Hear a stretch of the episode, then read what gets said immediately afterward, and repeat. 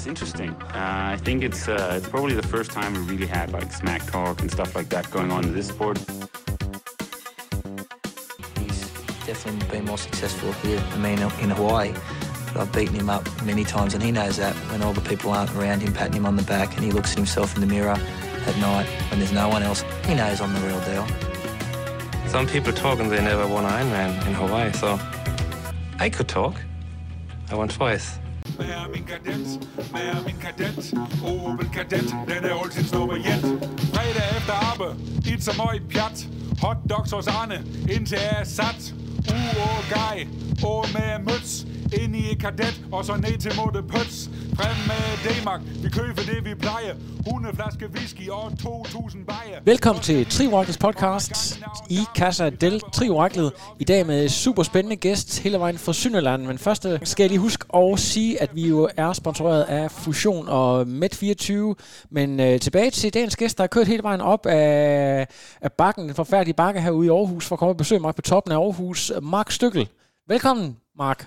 Jo, tusind tak, Lasse. Det var fandme hårdt at køre i den der bakke, mand. Mit første spørgsmål, det er, øh, Mark, kan du snakke sprog? Jeg, du kan tro, at jeg kan snakke sprog. Jeg kom ned fra Sønderjylland af, det er fandme billigt. Uh, dåsebej ned over græns, og vi alle sammen, vi elsker Elrond Harald. Og det er Sønderborg.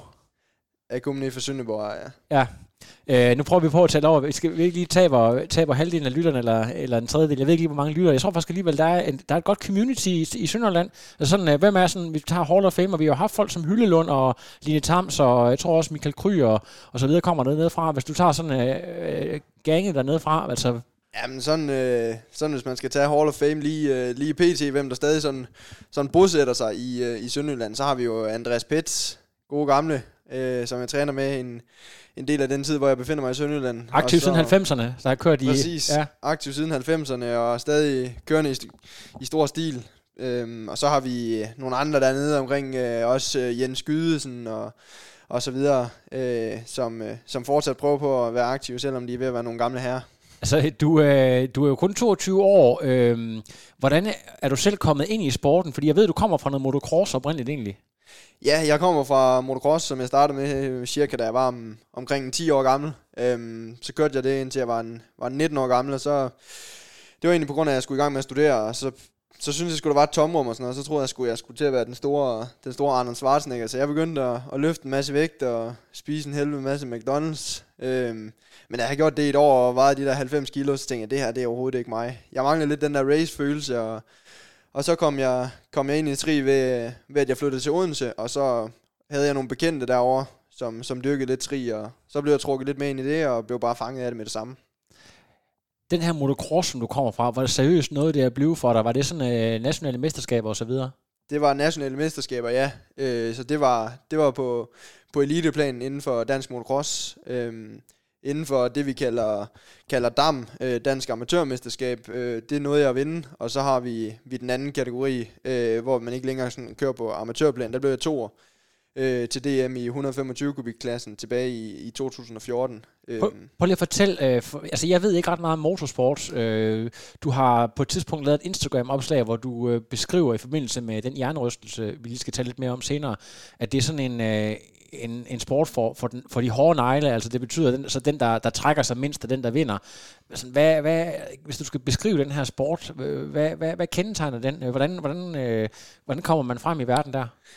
Jamen altså, sporten adskiller sig særlig meget fra, fra for eksempel tri ved, at, ved at triathlon typisk er den, som er i, i bedst form. Øh, det er vedkommende, der vinder. Øhm, sådan er det overhovedet ikke i motocross. Altså, jeg øh, kan huske tilbage på, at jeg har vundet store mesterskaber, øh, selv på dage, hvor jeg var syg øh, hvor at jeg øh, havde de vildeste hosteanfald, efter at øh, jeg kom ud fra et stævne. Øh, og det ville man jo slet ikke kunne gøre i tri, der ville man simpelthen trække stikket og sige, jeg stiller slet ikke op. Øhm, så der er sådan lidt mere en, der er nogle flere aspekter i motocross, som gør, at du er, er den, der vinder. Øhm, øh, for eksempel din, din handleevner på, på motorcyklen, jamen er du i god form, men kan ikke finde ud af at styre motorcyklen på den rigtige måde, så mister du for meget per omgang, og så er, er ham, der tør at tage chancen, han er bare kørt. Øhm, så, så det er det, jeg mener med, at, at det var lidt den hårde nej, eller ham, der turde tage chancer. Nogle gange så var det selvfølgelig chancen, der var for risikabel, og så styrter han, og så er det ikke sikkert, at det går ham så godt. Men, men ofte så den, der tør at tage lidt flere chancer, det er, det er ham, der ender med at, med at løbe med sejren, kombineret selvfølgelig med rigtig god kondition og, og, og et velfungerende, velfungerende hoved, der selvfølgelig tænker over, hvilke konsekvenser det kan have at tage en chance. Er der alligevel nogle elementer af det her motocross, som er overførbare til tri, nogle muskelgrupper, som man ikke lige regner med, der, der bliver ekstremt øh, stimuleret under det her, som kan, kan føres over til endurance sport og triathlon osv.? Jeg ved ikke som sådan, om der er noget, der er direkte overførbart, men, men jeg har i hvert fald oplevet i mit skift til, til tri, at jeg er rigtig god på cyklen, øhm, som har vist sig at være min rigtig, st- rigtig stærke side. Øhm, og jeg har selvfølgelig cyklet en, en lille smule mountainbike og lidt BMX ved siden af motocross, men, men ikke noget, øh, som burde have, have, have spillet en stor rolle i forhold til mit nuværende cykelniveau. Så jeg tænker, at det, at vi står op på motorcyklen og klemmer med vores, øh, med vores ben omkring, omkring motocrossmaskinens tank, og, og meget bevæger os stående op, så vi ikke får slagene op i ryggen, det har selvfølgelig gjort, at, min, at, min læ, eller at min, både mine lægmuskler og særligt mine, mine lårmuskler er, er særlig veludviklet. Så måske der kan man overføre lidt, men ellers synes jeg, det, det er rigtig svært at overføre de to ting. Øh, sammenligne de to ting, det, Øh, vi skal snakke meget mere om din historie og vejen i sporten øh, om lidt, men jeg synes, vi skal lige starte med noget lidt aktuelt, fordi det er faktisk ikke så længe siden, du kommer tilbage øh, fra øh, Tyrkiet, hvor du øh, sluttede sæsonen af med super godt resultat og kvalificerede dig til VM i Tapo næste år. Øh, du blev faktisk øh, du er 6 år overall, men så vidt jeg ved, kun nummer 4 i din age group, øh, 18-24. Det er jo ret sindssygt. Det tror jeg ikke, jeg har oplevet før, at man kan være så godt placeret overall, men, øh, men så, så dårligt placeret, eller øh, hvad kan man sige, mindre godt placeret i sin øh, age group. Prøv lige at, hvad, hvad, hvad skete der der?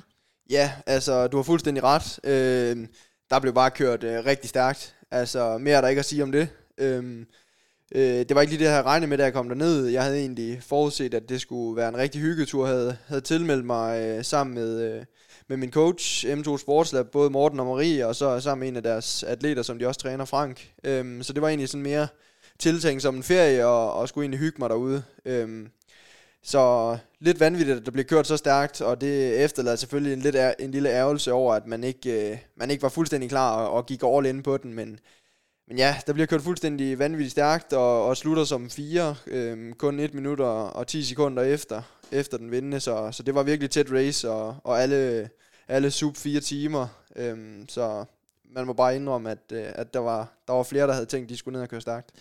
Det vi lige skal have med her, det er, at øh, du kommer fra noget af en bølgedal. Du øh, fik tidligere på året en jernrystelse, og var faktisk taget ned til verdensmesterskaberne i Nice med den her jernrystelse, som du valgte at race med. Og øh, jeg tror, der var nogen, der var vidne til nogle ret uhyggelige scener, og du har også øh, lavet en offentlig undskyldning faktisk omkring det her. Vil du lige prøve at fortælle om, om øh, selve skaden? Hvad skete der i grunden? Og, og så øh, processen frem mod Nice og alle de her ting? Jo, altså... Øh det, det hele starter egentlig med, øh, lidt forud for hjernerystelsen, at jeg har en knæskade op til, op til EM i Helsingør. Øh, jeg blev to år i 2018, så havde egentlig satset på, at jeg skulle over og tage titlen. Gået og, og brugt hele vinteren på det, og så får jeg så en knæskade i, i foråret, og, og løber nærmest ikke en 3-4 måneder op til EM. Øh, og øh, jeg slutter så som træer, hvilket er, er fornuftigt taget, taget omstændighederne i betragtning, men men jeg er selvfølgelig ærgerlig over, at, at den knæskade skulle stoppe mig. Så begynder at løbe så småt efter EM, og det går rigtig godt. Der er en god øh, progression på løbet. Øhm, og tilmelder mig så 73 i Gedynia i Polen, øh, som en forberedelse op til VM. Øhm, så øh, som, som stævnet er om søndagen, der får jeg hjernerystelsen. Øhm, om onsdagen nede på mit arbejde, hvor jeg slår hovedet øh, op i et betonloft øh, og falder sammen. Og hvad er dit arbejde, skal vi lige høre? Øh, jeg arbejder i Fitness World. Øh. Så, det er, så det er simpelthen et uh, uheld med noget vægt, eller, eller hvad sker der? Øh, nej, jeg er inde i sådan en lille teknikrum, øh, for at jeg skal lede efter nogle ting, og øh, så står jeg foroverbøjet og kigger ned i en papkasse, øh, og der er måske en meter til, til loftet der, og egentlig, jeg er egentlig opmærksom på det i det, jeg bevæger mig ind i rummet, men så står jeg lidt for længe og kigger ned i den papkasse der, og så skyldes det hele måske, jeg bliver lidt småirriteret over, at jeg ikke finder det, jeg, det, jeg leder efter, så jeg rejser mig måske lidt aggressivt op og, og glemmer, at der ikke er så højt til loftet, så jeg knaller baghovedet op i, op i et betonloft og falder så sammen derefter. Og, altså slår dig selv ud simpelthen? Ja, altså jeg besvimer, og så vågner jeg, altså jeg, jeg vil tro, det kun har været 20-30 sekunder eller noget i den stil, men, men vågner så får mig bukseret ud derfra og, og op til nogle kollegaer og siger, at, at jeg ikke har det særlig godt. Øhm, så det var egentlig sådan, det skete. Øhm. Og hvad, hvad sådan, i forhold til træning efterfølgende og så videre, mærker du nogen øh, altså forskelle, samråd med træner og så videre? Hvordan reagerer du på alt det her? Ja, altså jeg er selvfølgelig helt vildt ærgerlig over det, øh, i og med at det sker om onsdagen, hvor jeg skal kunne, skulle køre i, i Polen om søndagen. Øhm, så det er mega frustrerende, og, og det er egentlig først øh, nærmest fredag aften, lørdag morgen, at jeg beslutter, at jeg ikke skal køre om søndagen. Og det er jo nok den her mentalitet fra motocrossen, at jeg tænker, jeg kan sagtens køre. Jeg skal køre uanset hvad. Øhm, men det viser sig, at den er for voldsom, og, og, øh, og derfor tager jeg egentlig de første sådan 3-4 dage, hvor jeg bare bliver liggende i sengen, og, og der er jo mange teorier om med sådan en hjernerystelse her. De fleste siger, at man skal ligge i et mørkt rum og uden lys, men øh, den tror jeg sgu ikke helt på. Læser også nogle andre teorier, nogle nyere teorier omkring, at, at man skal bruge øh, kroppen så meget som muligt, indtil hovedet siger stop. Og, og jeg tror på, at kroppen det er en stærk mekanisme, som altså sammenlignet med, med muskulær restitution, som fungerer bare bedst og reparerer sig selv bedst ved, at, ved at den bliver brugt øh, en lille smule hele tiden. Så jeg begynder lige så småt at cykle. Jeg starter med måske 30 minutter helt stille og roligt, og prøver så vidt muligt at sidde så meget op, øh, så der ikke kommer for meget blodtilførsel til hovedet. Øhm, og så tager jeg simpelthen bare en dag ad gangen og snakker med min coach hver eneste dag, og ja, så, så jeg går nok lidt for hurtigt ud i forhold til, fordi at, øh, jeg var jo ved, ved lægen, som, som konstaterede, at jeg havde en ret kraftig hjernerystelse, og sagde, at, at syv dage uden noget som helst aktivitet, og helst 14 dage uden noget som helst aktivitet. Og, og det er jo de her fire dage efter, at jeg egentlig sidder på cyklen stille og roligt og, og prøver på at komme i gang. Øhm, men øh, jeg føler, at det, det fungerede okay. Selvfølgelig var der en lille, en lille tvivl, øh, når det begyndte at gøre ondt, så tænkte jeg, Mark, for helvede. Og når du siger ondt, er det så op i hovedet? Ja, eller? ja. lige præcis. Altså, det, det gjorde selvfølgelig ondt øh, at træne, selvom det var virkelig ved lav intensitet. Så begynder jeg selvfølgelig at stille lidt spørgsmålstegn og tænke, Mark, hvad... Ja, jeg troede, jeg var på vej ud og, og, og, og gøre noget dumt ved mig selv, men, øh, men jeg tror på, at det, er, det har været grunden til, at jeg er kommet forholdsvis hurtigt tilbage, øh, ved at jeg har ved at jeg ligesom på en eller anden måde aktivt har restitueret øh, hovedet og, og, og lavet, det, lavet det trods alt være en lille smule i gang. Men at du vælger at tage til Nice alligevel, ikke sandt? Jo, det gør jeg, øh, og det er både øh, mod de råd, jeg har fået fra, fra alle omkring mig, og, og særligt fra min, fra min coach Morten, øh, som selvfølgelig fraråder mig at gøre det, men, men det er igen den motocross-mentalitet, som, som så at sige gåsøjne desværre. Så vidste, vidste de, du taget afsted? Ja, de vidste godt, at jeg tog afsted. Øh, men de frarådede mig det kraftigt og sagde, at jeg skulle trække mig, så snart der blev noget. Øhm, så jeg tager ind i til så tænker jeg, at jamen, jeg skal. Altså, jeg har set så meget frem til det her, og, og nu, nu skal jeg bare gøre det så vidt muligt øh, det bedste, jeg kan. Prøv lige, prøv lige at tage os igennem konkurrencen, også som du oplever det i forhold til øh, med smerter og så videre, fordi så vidt jeg har set, er det, er det jo først på løbet, det begynder at gå rigtig, rigtig galt. Ja, Øhm, jamen jeg, i og med, at jeg, jeg jo har den her hjernerystelse her, så beslutter jeg mig for, at jeg, at jeg tager en, en ret kontrolleret svømning, og, og svømmer overhovedet ikke over evner, øh, hvilket viser sig egentlig at gå rigtig fornuftigt. Øhm, og det samme ude på cyklen, altså jeg tænker at holde lidt tilbage. Øhm, jeg, jeg har faktisk gjort det, at jeg har helt fjernet min wattmåler fra min cykel, øhm, så den kun står på klokkeslættet på min, på min cykelcomputer. Og hvorfor har du valgt at gøre det? Det har jeg udelukkende gjort for, at øh, jeg ikke skulle blive for presset af, hvis nu Øh, hvis nu hovedet viser sig at spille en rolle, at jeg så ikke, du ved, mentalt også vil gå lidt ned over, at jeg ikke kunne holde de vat, jeg ønskede. Så jeg kører udelukkende på fornemmelse og, og efter lyst, øh, og, og sørger for, at vi kører på en ret kuperet rute, og prøver egentlig på nogle gange lige at kigge ud, lidt ud over, og kan se øh, havet helt op fra, fra bjergtoppen af, og ja, jeg har det sgu egentlig bare fedt, øh, men kan selvfølgelig mærke, det var en rigtig grum stigning, øh, så jeg kan mærke på toppen, at det var lige til den gode side, øh, men, øh, men så kører vi ned øh, og så kan jeg godt mærke, at så får hovedet lov til lige at hvile sig lidt, lidt en smule. Øhm, og da jeg så kommer ned på, på cyklen, ned på det flade stykke, der har vi cirka 10 km ind til, til T2, og fornemmer egentlig, at jeg har det rigtig godt, så jeg tænker, at nu skal jeg virkelig ud og, og løbe øhm, rigtig fornuftigt. Øh, så strækker lidt ryg og strækker lidt ben, og, og så med det samme, jeg rammer løbeskoene, så kan jeg bare mærke, at de støder, og det, det vidste jeg selvfølgelig godt, fordi jeg har kunne mærke, at, at den disciplin, jeg har trænet mindst, det har helt klart været løbet, fordi de stød, som man får op gennem, op gennem underekstremiteterne, de har været hårde og har ført hele vejen op til hovedet. Øhm, så det er allerede faktisk efter en kilometer, jeg tænker, puha.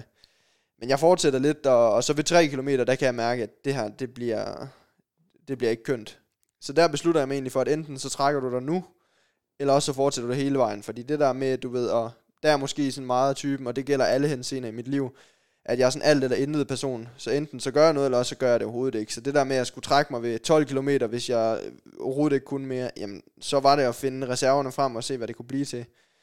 Og ja, måske, øh, eller det er ret dumt, så vælger jeg selvfølgelig at, at, at fortsætte, fordi man bliver fanget af stemningen, og alle de forberedelser, der trods hjernerystelsen har lagt i det, de, de fanger mig og, og gør, at jeg, at jeg fortsætter, og så viser det sig allerede omkring de der 7-8 km, der, der, der kan jeg slet ikke tænke, øh, hvor jeg er henne, og mit hoved det dunker af helvede til det, er simpelthen ved at springe i luften. Øhm, så vi løber egentlig øh, sådan to loop øh, på løberuten ud til en lufthavn og tilbage igen, og anden gang jeg er ude ved lufthavnen, jeg kan ikke huske, at jeg har været derude. Øhm, så ja, jeg har fået fortalt af, af familie og, og bekendte, som var dernede, at jeg sejlede langs vejen og var inde og tage fat i, i hegnet flere gange, og ja, da jeg så kommer jeg endelig får kæmpet mig i mål, så, så falder jeg om og besvimer og bliver kørt ind i, ind i lægeteltet og får, får drop i begge arme, og ja, det var noget af en oplevelse. Hvor, hvor, hvor, hvor lang tid går det, inden du egentlig kommer til, til bevidsthed igen, altså bliver klar over, hvad der er sket og, og det hele? Jamen, der går nok et par timer. Øh, jeg ligger inde i, inde i lægeteltet faktisk i et par timer, og det er egentlig først, da jeg sådan kommer til mig selv derinde, at jeg beslutter mig for, at jeg egentlig gerne vil ud. Øhm, og ja, og der har jeg også fået en hudafskrabning på knæet, hvor jeg siger til dem, da jeg sådan nogenlunde kom til mig selv, hvor den stammer fra. Øh, så siger de, at det ved de ikke noget om, at jeg må være faldet ude på løberuten. Så det vidner også lidt om, hvor langt jeg har været ude, at jeg overhovedet ikke har bemærket, at, at jeg har været nede og, været nede og ligge. Øhm, så hvis jeg selv skal sige det, normalt er jeg, er jeg ret hårdfører, synes jeg, og tager ikke ting så tungt, men det var faktisk lidt skræmmende. Ja. Øh, særligt der sådan 5-6 timer efter, hvor jeg sådan rigtig begynder at komme nogenlunde til mig selv. Det, det er lidt som om, at, at man har at man tager hele sit liv og lægger det op på en tidslinje, og så er der ja, øh, to timer derinde imellem på løbet, som man ikke rigtig kan huske. Du beslutter dig for at give en offentlig undskyldning til dine coacher og folk omkring dig. Hvad ligger der sådan øh, til grund for, at du gør det? Hvorfor, hvorfor, hvorfor skal der en offentlig undskyldning til bagefter? Jamen, fordi jeg synes, der er så mange folk omkring mig, som, som gør utrolig mange ting for mig, og det er særligt mine sponsorer, og så er det min familie, og, og så er det særligt min, min coach Morten. Øh, Morten lægger utrolig meget arbejde i den træning, som, som jeg udfører, og, og prøver virkelig på at skabe de bedste rammer for, for min progression, og så ved jeg bare, hvor meget jeg har ødelagt ved, og, øh, ved ikke at, at trække stikket ved, ved de tre kilometer på løbet, og så sige, jamen ved du hvad, alt gik egentlig okay indtil nu, og så øh, stop, mens lejen er god. Øh, og så, så særligt til, også til min, til min familie, som min, min mor, min far, min søster og min svor og, og min kæreste, som var dernede. Altså, ja, jeg tør ikke drømme om, hvor, hvor modbydeligt det har været for dem at kigge på, når jeg ikke selv kan huske det. Så de, de synes i hvert fald ikke, det var særlig sjovt at, at se en, en mand så meget i, i smerte, så det, jeg føler, at jeg skylder en stor undskyldning, og det var derfor, at jeg, jeg gik ud med den til, til alle de mennesker omkring ja. mig.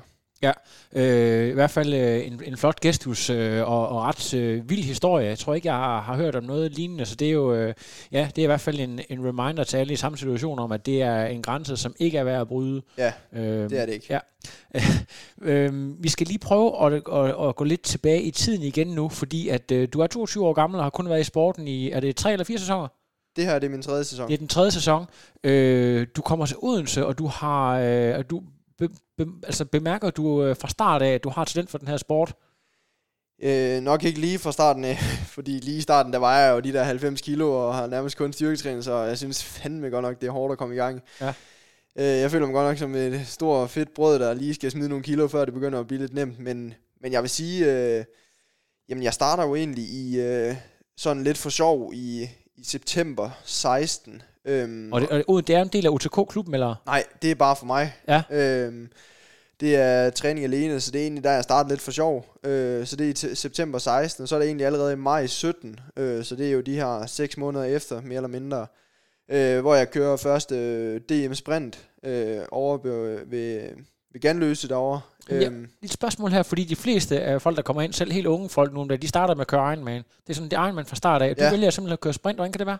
Ja, jamen det var sådan de råd, jeg fik. Øh, jeg er generelt en person, der lytter meget og prøver på at, ligesom at, at suge det til mig, jeg kan, og, og det, det er de råd, der er. Øhm, at øh, jamen, kør, en, kør, kør en kort distance og prøv at få noget fart i benene, inden, inden du bevæger dig op. Øhm, så, så jeg begiver mig ud i den der og slutter som, som toer i min, i min age group, og det er egentlig der, hvor jeg tænker, okay, efter 6 måneder slutter som toer i, godt nok i AG, men stadigvæk øh, fornuftigt. Øh, Øh, det er egentlig der, jeg får rigtig meget blod på tanden, og, og folk, som, som ved, at jeg kun har været i sporten i så kort tid, kommer hen til mig og giver mig mange øh, klap på skulderen, og, og det, øh, det er jeg selvfølgelig utrolig glad for, og det vidner, at, at jeg måske har et potentiale for, for at nå langt, selvom jeg har startet relativt sent i sporten. Du fortæller, at du er rigtig god til at høfte, hvad der bliver sagt, men jeg ved også, at du har været forbi en, en del øh, forskellige trænere, og har allerede med de få år, du har i sporten, prøvet nogle forskellige træningsmetoder.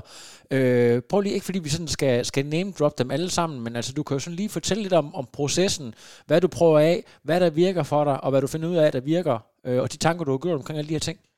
Jamen, det er fuldstændig rigtigt, at, at jeg har haft en del trænere på, på relativt kort tid, og, og, og som jeg sagde lige før, jeg er god til at lytte, men jeg er også typen, der stiller spørgsmålstegn, så jeg er ikke, øh, jeg er ikke den atlet, der udelukkende tænker, at der skal bare være grøn TP, og så, øh, så kører det. Øhm, jeg stiller spørgsmålstegn ved den filosofi, og nogle gange ved de enkelte træningspas øh, til træneren, for ligesom at høre, hvad er tanken bag det her. Og der føler jeg nogle gange, at jeg oplevede ved de trænere, jeg tidligere har haft, at de enten ikke brød sig om, at der blev stillet spørgsmål, eller generelt ikke kunne svare på, når jeg spurgte, hvad er øh, den egentlige bagtanke med præcis det her træningspas, eller præcis den her ugeopbygning. Øhm, så det var egentlig det, der gjorde, at jeg, jeg har skiftet lidt forskelligt. Øhm, og øh, ja, så er jeg endt hos øh, Morten og Marie M2 Sportslab i Odense, øhm, som jeg egentlig fik et samarbejde med, dengang jeg boede i Odense. Øhm, prøvet lidt det med og Det er jo, noget, det er jo meget med sådan noget med evidensbaseret, hvor du tager ned og laver nogle test og så videre, eller hvordan foregår det? Lige præcis. Det er virkelig meget evidensbaseret, og øh, de er begge to veluddannede træningsfysiologer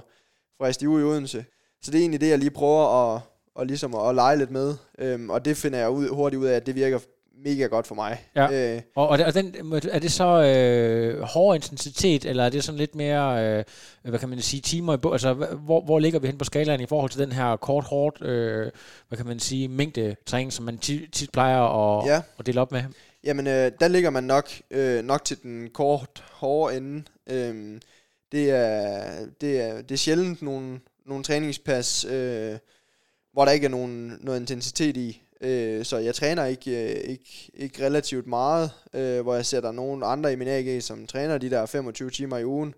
Øh, hvor jeg i de, i de uger, hvor jeg træner allermest, er oppe og ramme de der maks 20 timer. Øh, og og det, det kan jeg egentlig godt lide, at, at der ikke er så meget, så at sige, så at sige spildtid, at, at, der også, øh, at der også er tid til noget andet. Ja.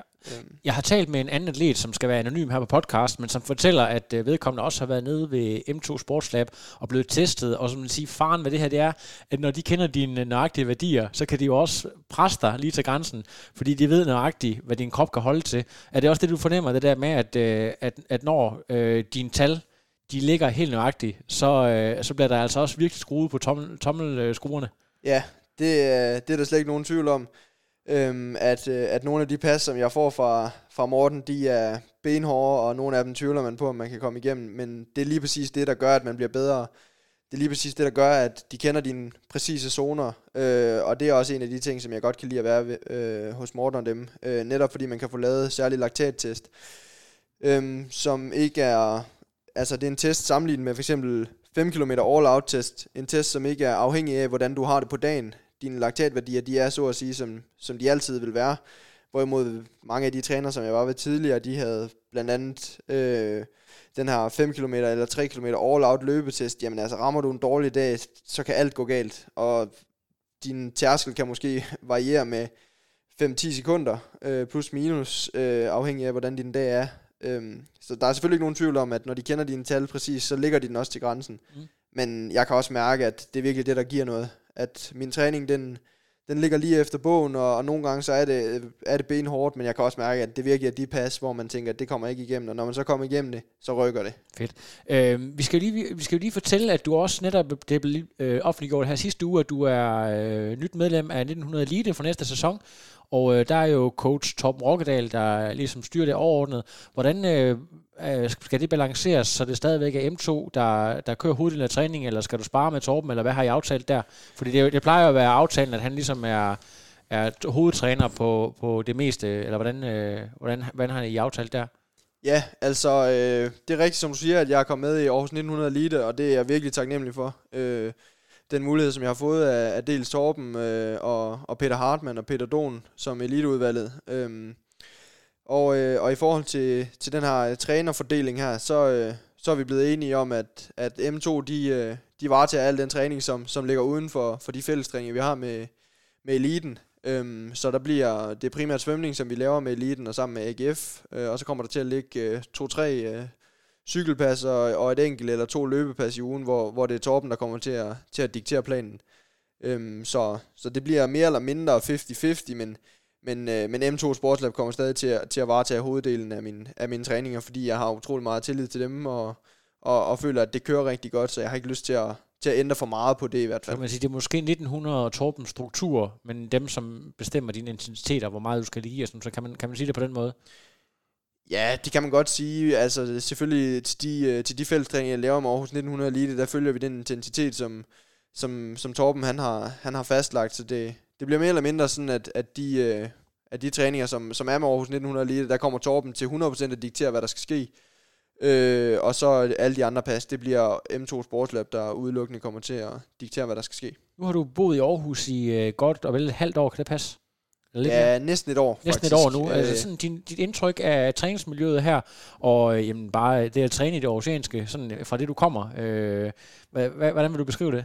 Jamen altså, det er helt fantastisk. Øh, altså, jeg, jeg har jo øh, mest af alt trænet for mig selv, og haft en træner tilknyttet, som, som bare elektronisk har uploadet nogle træninger til mig, som jeg så har udført ført, øh, i, i ensomhed. Øhm, og jeg må nok indrømme, at jeg er blevet overrasket over, hvor, hvor fedt det er at træne sammen med andre, og særligt det, øh, det træningsmiljø, der er her i Aarhus, det er fuldstændig eminent, og jeg har fundet ud af, hvor, hvor godt det fungerer for mig. Øh, så jeg vil da helt sikkert øh, udnytte den mulighed, jeg har fået øh, ved 1900 Elite og, og tage del i så mange træninger hos 1900 som muligt, fordi jeg kan virkelig mærke, at det, det giver noget både for motivationen, men også, øh, også på, på, den ren, øh, på det rent kropslige niveau, at man, man bliver presset på de rigtig hårde sessioner og, og lige kan give, øh, give en tand mere, så man på en eller anden måde, øh, måde deler smerten. Øhm, og der, er- jeg er rigtig glad for både at træne sammen med eliten nu her. Øh, nu har vi lige haft en uge her, hvor jeg har prøvet at, at være med i til AGF svømning og så videre, og jeg kan rigtig godt lide dem, der er på, på eliteholdet. Øhm, men jeg er også, øh, også rigtig god, øh,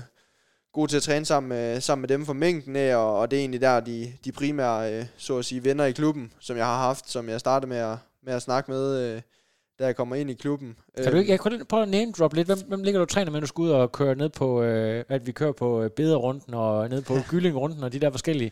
Hvem er, hvem er sådan øh, the favorite crew?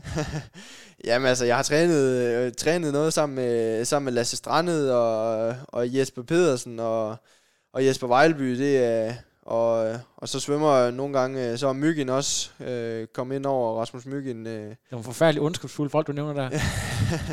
Men det er, det er sådan, sådan mest øh, dem, jeg sådan lige, øh, lige har ligget og trænet med, øh, primært på svømning. Sådan lige da jeg kom ind i klubben, der var det, Lasse kendte jeg lidt, da vi kørte på Nortec sammen, øh, og så, så var han meget sammen med, med Jesper DP, så, så, så det var egentlig primært dem, det er som også jeg øh, rigtig, rigtig god age group, der ligger lige der på grænsen. Lasse, som også er, er lige ved at være god nok til at køre pro. Øh, det er ligesom dig selv. Er det, er det sådan noget, I har gået og, og talt om det der? Men nu kan du jo se, at sådan nogen som, øh, som Høgenhav og så videre, der, altså, som virkelig har lavet et internationalt gennembrud. Altså det der med, at, at du ligger sådan lige i gruppen bagved, og du kan, sådan, du kan lige se dig op til, til det næste skridt, øh, Øh, og så dem, du ligger og træner med, øh, at, at I har noget at gå efter. Er det noget, I taler om, eller er det noget, du har reflekteret over?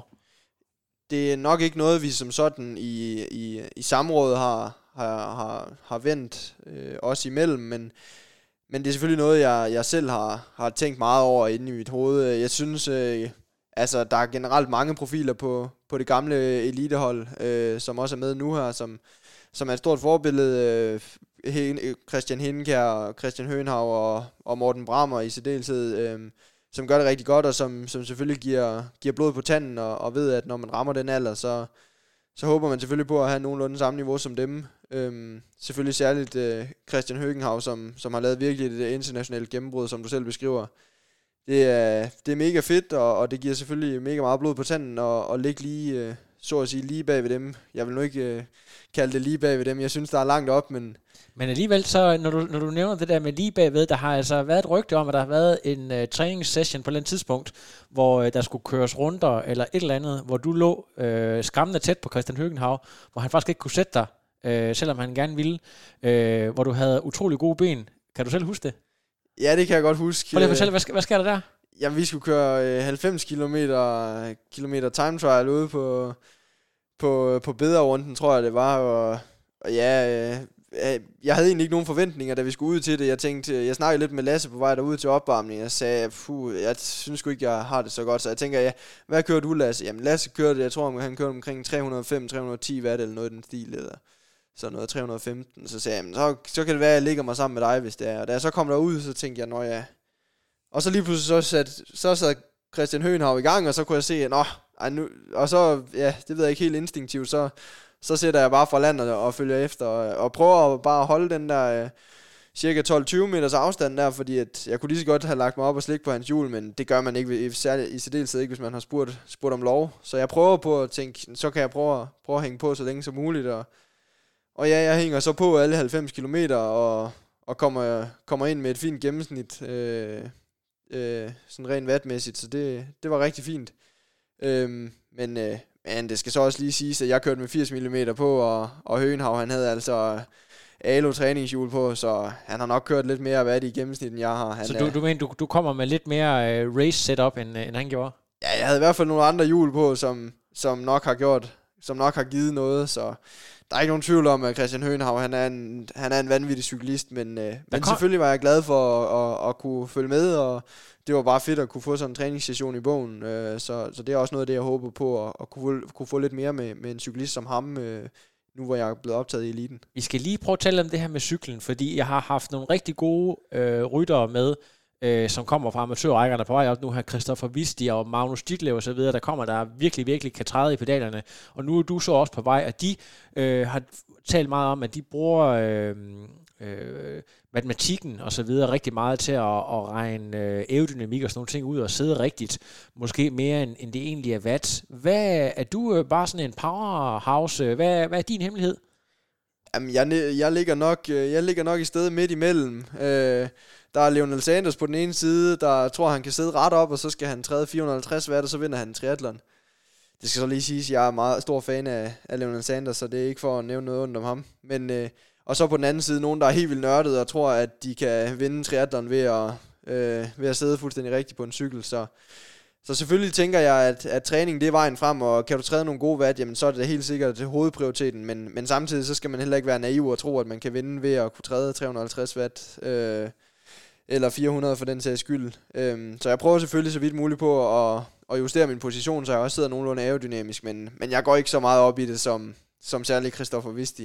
Øh, al ære og respekt for ham, det er virkelig fedt, at han gør det. Øh, det gør jeg ikke så meget, og, og kører heller ikke med, med, med tubeless og så videre, og cotton dæk, og jeg kører med Grand Prix 4000, og så kører jeg med den, øh, den mest nærliggende slange, der lige ligger i, i, øh, i skabet, når jeg skal til stævnen, så, så der er måske nogle vatter der spare der, men, men jeg føler også, at det er en chance at tage, og jeg synes lige så meget, at, at det at komme ud og dyrke tri, det er en oplevelse, så at jeg skulle punktere øh, efter 4 km på cyklen og udgå på den måde, så føler jeg bare, at det er en dag, der er spildt. Jeg nyder lige så meget at, at køre triathlon, og nyder det, at få en oplevelse ud af det, så, så vil jeg hellere spare... Øh, spare den punktering, og så, og så miste øh, 5-8 watt eller sådan noget i den tid. Ja, hvis jeg skal spørge lidt provokerende, så hvis man kigger på dine resultater, så har du været, øh, i de år, du har været i sporten, har du været med helt fremme, også i de der store 73 stævner. Men der har jo altid lige været, måske sådan en som øh, Visti og så videre, der har været foran dig. Har det været den der øh, sådan nidkærhed omkring de helt små detaljer, er det, er det de marginaler, der har gjort, at du ikke er blevet nummer et, øh, men nummer to, eller, eller synes du, der er en anden forklaring, og hvad skal der egentlig til for, at du kan blive sådan lidt mere konsistent nummer et i årene fremover? Øh, fordi det er vel rigtigt nok, at du er, du er rigtig ofte på podiet, men ikke så tit som nummer et. Det har du fuldstændig ret i, og jeg føler mig, ikke, øh, jeg føler mig slet ikke stødt ved, at du siger det, fordi at det, øh, det er fuldstændig korrekt, at øh, at jeg tit mangler, mangler de sidste procent til at være op, øh, og som du siger der, om det er de nidkære øh, detaljer, det tror jeg ikke på. Øh, jeg føler, at jeg har været utrolig uheldig, særligt i år, øh, og, jeg, og jeg mener, at de, de to forrige år, det har nok været på grund af, at jeg har været så ny i sporten. Altså, at blive to til EM på 73-distancen og placere sig mellem Magnus Ditlev og, og Christoffer Visti, jamen, det synes jeg er fint efter to, to sæsoner øh, i sporten. Øh, så det har nok mere været øh, de to første sæsoner, at jeg ikke rigtig har helt vidst, hvordan jeg skulle, hvordan jeg skulle takle sådan en halv Ironman distance. Det, det, det har stadig været nyt for mig at, at finde, øh, finde min plads i, i sporten og præcis, øh, en præcis raceplan for, hvordan jeg fungerer bedst på race day. Øh, men her i år, der har det bare udelukkende været, været, øh, været uheld og, og, og den knæskade, og så den uheldige hjernerystelse, jeg havde. Øh, så, så for at jeg skal, skal blive konsistent nummer et, øh, så skal jeg både komme ind i en god træningsrutine, og det føler jeg virkelig, jeg, jeg er kommet her efter Tyrkiet. Øh, hovedet spiller, og, og netop øh, det her med at være kommet ind i Aarhus 1900 Elite, det har virkelig åbnet nogle muligheder, som jeg glæder mig til at tage del i, og som jeg er utrolig taknemmelig for at, at få. Øhm, så jeg tror på, at med et øh, lidt mere, lidt mere held næste år, og, og samtidig så, øh, så en god, øh, konsistent træningsmængde, så skal jeg nok, øh, nok nå det, jeg gerne vil. I forhold til sådan noget med svømning, nu fortæller du, at du kom ind og svømme med AGF også, og det kræver alligevel et vist niveau, hvis man skulle kunne ligge og være med i deres træninger og så videre, når man kommer som øh, øh, med, uden svømmebaggrund og ikke, har, ikke er op, opvokset i et bassin. Altså, har du øh, fanget svømningen øh, lige med det samme, eller har det krævet en masse øh, hårdt arbejde at nå det niveau, eller, eller lå det lidt på ryggraden? Altså, var det sådan et flere, du havde fra start af? Øh, jeg vil sige, øh, det var ikke en flere, jeg havde fra starten af, men, men, men jeg har så at sige spildt de første sådan halvandet år eller sådan noget. Nu har jeg været i sporten i tre år. Jeg vil sige, jeg har spildt de første halvandet år ved sådan at have svømningen lidt, og jeg har sprunget mange svømmetræninger over, og ikke rigtig lige orket. Øh, så mit svømmeniveau er ikke rigtig hævet så meget, men jeg føler virkelig, det går stærkt i år. Og det føler jeg, at jeg kan, kan takke de, den konsistente øh, træningsrutine, øh, jeg har fået på svømning ved ved at træne sammen i, med, med Aarhus 1900. Øh, og det har så bare været mængden i Aarhus 1900 og ikke eliten. Øh, så der har jeg egentlig bare trænet sådan mandag, onsdag, fredag, svømmet konsistent tre uger, i, eller tre gange i ugen, øh, og egentlig ikke mere end det. Og det har allerede hævet mit svømmeniveau markant nu. Øh, og er, er med i den gode ende øh, på, på sådan 70-3 distance der i min age group, og svømmer de der 4-25 minutter. Øh, er du sådan en meget øh, teknisk funderet, eller er du et power, altså sådan en, det der med handler om at flytte en masse vand, eller hvad, hvad er sådan din tilgang til det? Der er jeg nok meget, øh, meget sådan teknisk anlagt. Øh, og det, det er også en af de grunde til, at jeg tror på, at jeg har fået rykket mig rigtig meget. Jeg har slet ikke haft nogen til sådan, sådan at kigge så utrolig meget på min teknik, men jeg har set rigtig mange videoer og sådan noget på, på YouTube og så videre. Øhm, og så, så tror jeg bare på, at man kan meget med associationscentrene i hjernen, at jamen, kan, du, kan du bruge din krop, og kan du associere det til det, du ser, så, så kan du få det, få det til at spille rigtig meget, og det føler jeg har fungeret rigtig meget for mig. Og så, så synes jeg noget, der har fungeret rigtig godt, det er ved, at nogle af træningerne sammen med Aarhus 1900, der, der siger jeg til mig selv dagen inden, at okay, i morgen der handler det udelukkende om, at der skal flyttes noget vand, og der skal vi bare, bare få svømmet nogle hurtige meter og give den noget gas, og, og nogle, øh, nogle dage, der beslutter jeg mig dagen inden for, at jamen, i morgen der ligger du der bagerst i rækken, og så skal du holde fuldstændig fokus på din teknik. Øhm, og det, det synes jeg fungerer rigtig godt, fordi når der ikke ligger nogen bagved og presser på, jamen, så, kan jeg, så kan jeg helt stille og roligt fokusere på, på, på én ting ad gangen, og, og det har givet virkelig meget for mig. Ah, fedt. Super, super fedt. Øhm, vi skal til at tale om noget nu, som næsten er mere tabubelagt end øh, hårde stoffer og øh, tungt alkoholmisbrug og misrygt af børn, nemlig religiøsitet. Fordi at øh, et af de noter, jeg har lavet, det er, at du har et, øh, et, simpelthen et religiøst øh, aspekt i dit liv. Altså du simpelthen øh, er troende, det vil man kalde troende. For, altså for det første, hvor, øh, hvor kommer det fra? Det er vel ikke øh, sådan din sønderjyske opvækst, der gør, at, øh, at du ligefrem tror på Gud? Ja, det er fuldstændig rigtigt, at, at jeg er øh, religiøs anlagt, og det skyldes næppe øh, min, min sønderjyske opvækst. Det, jeg tror sgu ikke, der er mange nede i Sønderjylland, der tror på Gud. Tværtimod, så tror de på øh, dåsebajer og traktorer, tror jeg. Øhm, men øh, det skyldes faktisk, at, øh, at tilbage i 2008, der, der dør min bedstefar, øh, som jeg holdt rigtig meget af, og som jeg var rigtig nært, øh, nært tilkoblet til. Øhm, blev, øh, blev passet hos min bedstemor og bedstefar i, i al den tid, hvor alle andre småbørn de var i dagpleje, så i de tre år blev jeg passet hos dem, og har lige siden haft et tæt forhold til dem. Så da, da han dør, så, så mister jeg noget meget værdifuldt i mit liv, og og det gør selvfølgelig, at, at en dreng på, på dengang 10 år mister lidt modet på det hele og tænker, hvad, hvad meningen er med, med det, han går og laver. Øh, og så føler jeg lidt, at jeg, at jeg manglede noget at gå til, øh, noget som var større end mig selv. Øh, og, og der finder jeg så religionen øh, i, i, i en alder af de der 10 år, øh, og beder hver aften, og ja, sådan både, både så at sige til sådan et religiøst overhoved, som, som Gud, eller hvad man end har lyst til at tro på, men også bare for, for ligesom at, at tale til dem, som man har mistet nu, også oldeforældre, og, og i særdeleshed min bedstefar. Jeg tror på, at, at de ser med op fra et sted, ja. så... Øh, men betyder det så også, at du øh, i stedet for nogle gange at tage ud og træne langt om søndagen, også går i kirke og sådan nogle ting, eller er du, er du med i et kristent samfund, eller er det mere øh, en privat religiøsitet, du dyrker?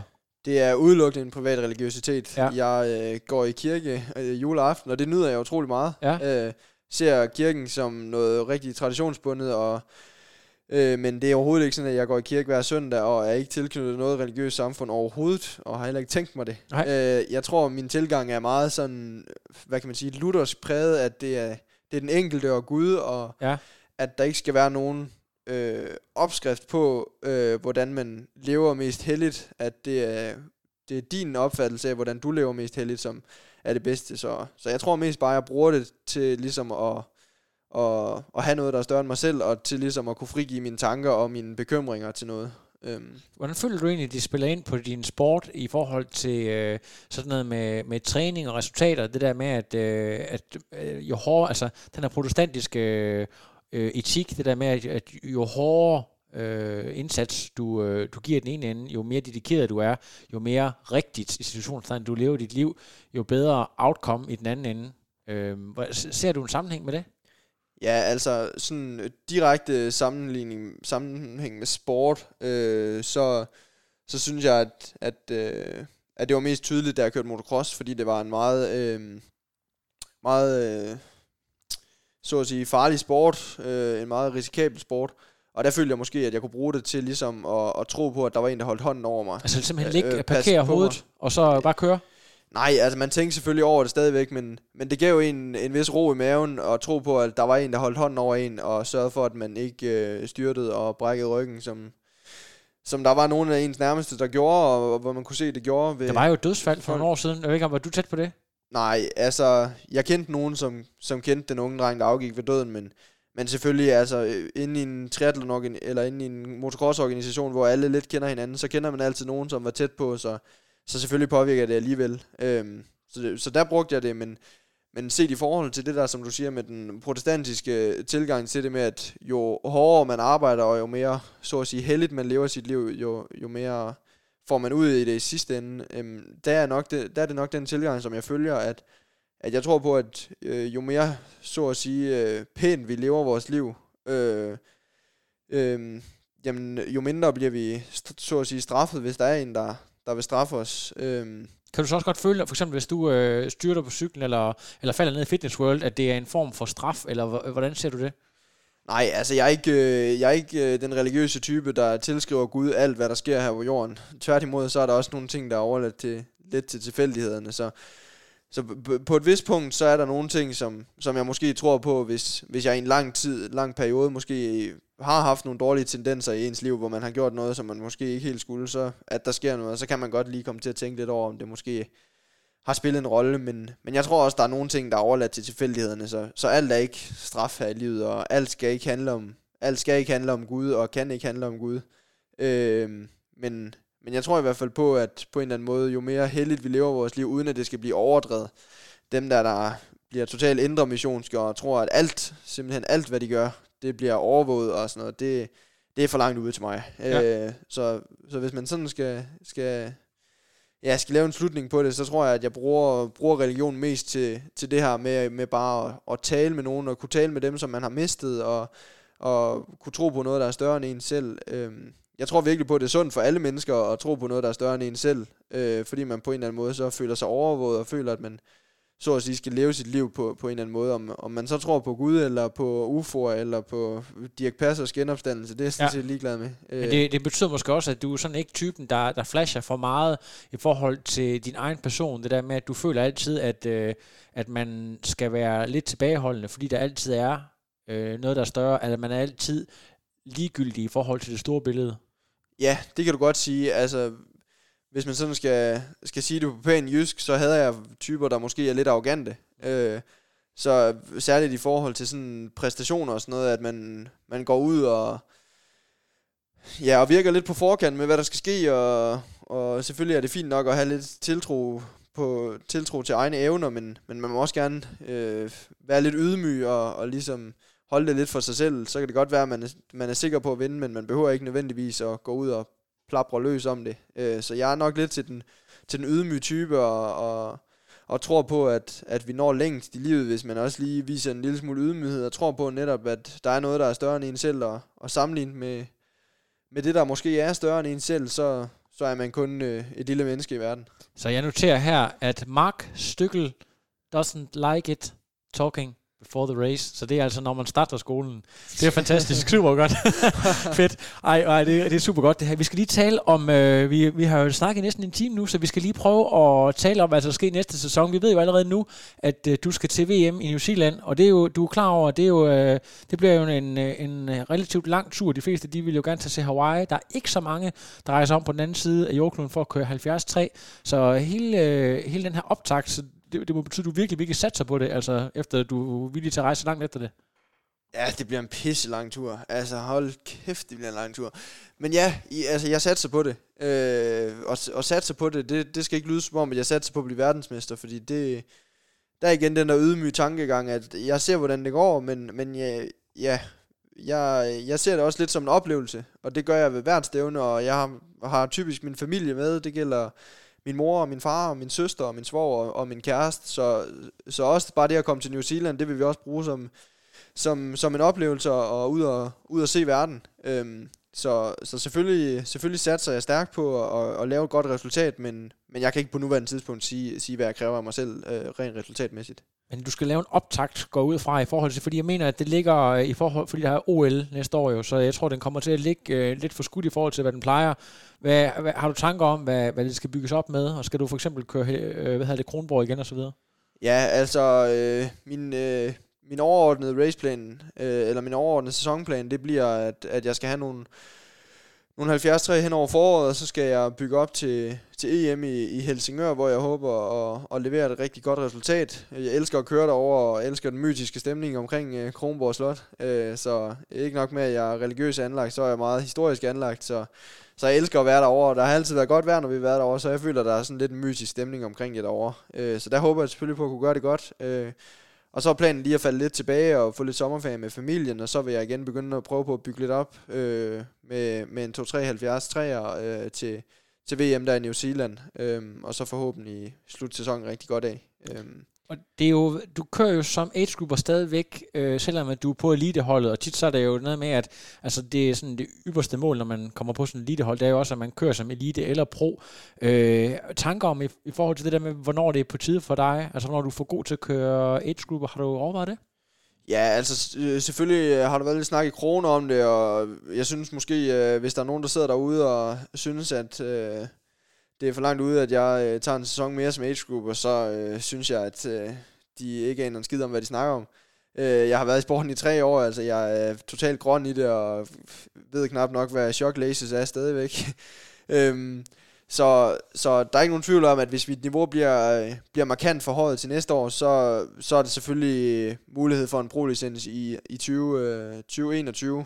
Øhm, men jeg giver det i hvert fald et år mere for, for at se, og, og også taget min alder i betragtning. Altså de fleste går bare pro, når, når de er de der 4-25. Øh, så, så jeg føler at, at, at vente til, til jeg er 24, det vil overhovedet ikke være, være fedt spille den. Øh, og jeg ligger heller ikke altid i top med min age group endnu, så jeg har meget at lære, og det ser jeg bare frem til at, at, at prøve øh, at følge den proces så godt som muligt, og, og ja, håber på at lave en god udvikling til næste år. Det føler jeg i hvert fald, at jeg har fået et god grundlag for med, med min optagelse der i Aarhus 1900 Elite, og generelt fået et øh, enormt godt træningsmiljø og blevet skadesfri, og, og, og vi, mig og min coach, vi har fået lavet en, en rigtig god plan for, for hele året nærmest øh, allerede, så vi har, vi har arbejdet hårdt her hen over vinteren, sådan rent med det organisatoriske, så der er styr på, styr på det, det meste i hvert fald.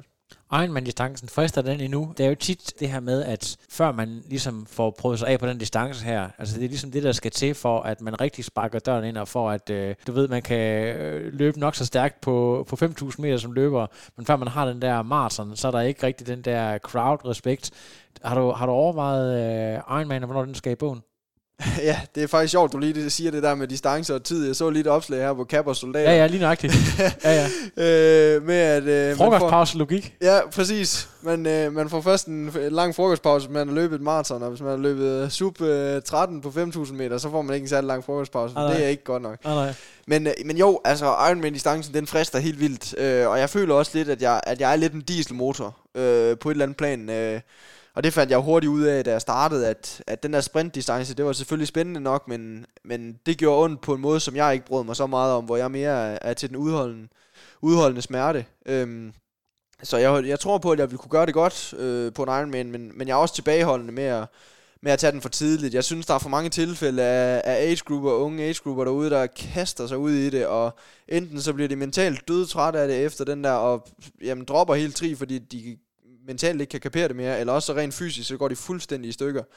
Øhm, det synes jeg, der har været for mange tilfælde af, og i og med, at jeg også måske vil bruge tri til noget, noget mere end bare at køre age group plan, jamen, så venter jeg indtil jeg føler, at, at min krop kan klare det, og at jeg har niveauet til det. Så vil jeg hellere bruge nogle flere sæsoner på at hæve mit 70-3-niveau og levere nogle rigtig gode resultater, og så, så, så har muligheden selvfølgelig for en, for en Ironman-distance øh, åbnet sig i, i 2021, om jeg, om jeg skulle måske slutte den sæson af med en, med en Ironman, for lige at prøve den, og så, og så gå all in på Ironman-distance i 2022, men, men den tid, den sov, øh, så jeg, øh, jeg venter lige lidt tilbageholdende og, og ser 2020 an, og så må, så må den vinter lige... Øh, den vinter efterfølgende vurdere, hvor, eller bestemme, hvad der sådan skal ske i forhold til, til distance og så videre.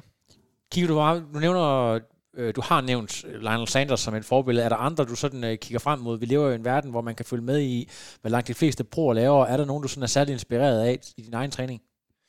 Ja, altså, jeg må nok indrømme, at øh, Sanders, han er, han er den ultimative. Øh, og det er ikke kun på grund af sådan hans mentalitet omkring, at hårdt arbejde betaler sig, øh, og der er no limits, men øh, det er også bare sådan, at jeg føler, den, den baggrund, han er kommet fra med, med, med et ja, stofmisbrug og så videre, så synes så han, jeg... Er, han er den ultimative underdog, kan man sige, ikke? Ja, præcis. Han er lidt den ultimative underdog, hvor jeg føler lidt, at, at mange af de andre, de har lidt den samme opskrift, så at sige, at de har alle sammen en fys tilknyttet, alle sammen bikefittet tilknyttet, bla bla bla og så videre, og har alle, alle sammen kørt øh, sprintdistancer, OL-distancer og så videre og så videre, og så kører den ellers bare deroppe af. Der synes jeg måske, at de mange følger den samme opskrift, hvor jeg kan godt lide, at han skiller sig lidt ud, øh, og det samme kan man, kan man lidt sige om Patrick Nielsen for eksempel.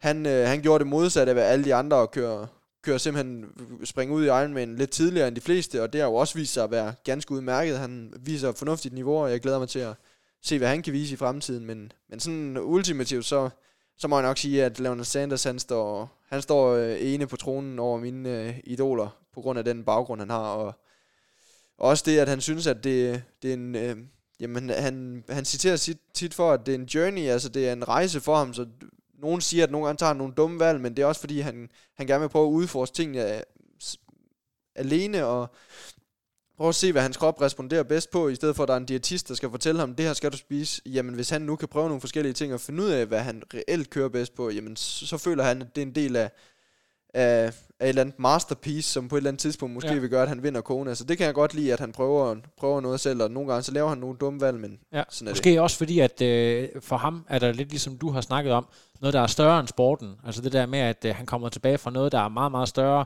Så, så selve det der med sporten, og hvad han, han nu bliver nummer et eller to, det er egentlig ikke så vigtigt i forhold til selve projektet. Ja, lige præcis. Altså det synes jeg, du har fuldstændig ret i. At det virker lidt som om, at han, at han synes, at han er bare taknemmelig for, for den vej, han er nået. Øh, at han har, at ligesom øh, har erstattet et, et negativt øh, misbrug med et positivt misbrug øh, i form af triathlon.